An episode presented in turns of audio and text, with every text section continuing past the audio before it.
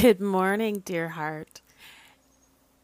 I'm Melissa, the founder of a yogi kitchen and pantry, and welcome to Off the Mat. It's been a hot minute since I've been here, and not for the normal reasons. Um, sometimes I'll go to long periods without posting because I feel like I don't have a lot to say, or because I can't get my shit organized. Um, this is a little different. I've been in bed for the last six or seven days, and it today is Wednesday, August seventeenth. Whether this gets posted today on Wednesday or tomorrow morning on Thursday, I'm not sure yet.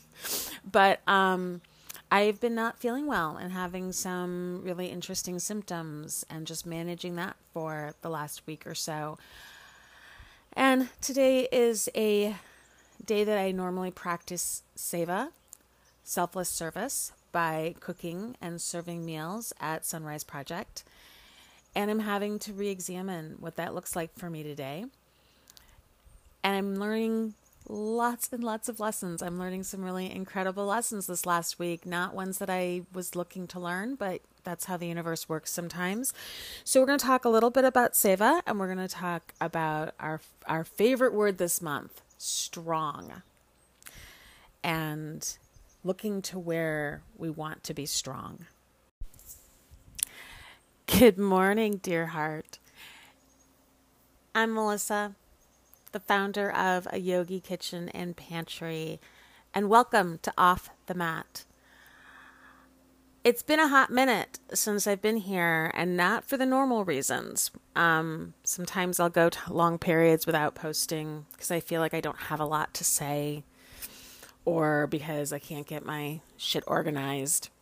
Um, this is a little different. I've been in bed for the last six or seven days, and it today is Wednesday, August 17th. Whether this gets posted today on Wednesday or tomorrow morning on Thursday, I'm not sure yet. But um, I've been not feeling well and having some really interesting symptoms and just managing that for the last week or so. Today is a day that I normally practice seva, selfless service, by cooking and serving meals at Sunrise Project. And I'm having to re examine what that looks like for me today. And I'm learning lots and lots of lessons. I'm learning some really incredible lessons this last week, not ones that I was looking to learn, but that's how the universe works sometimes.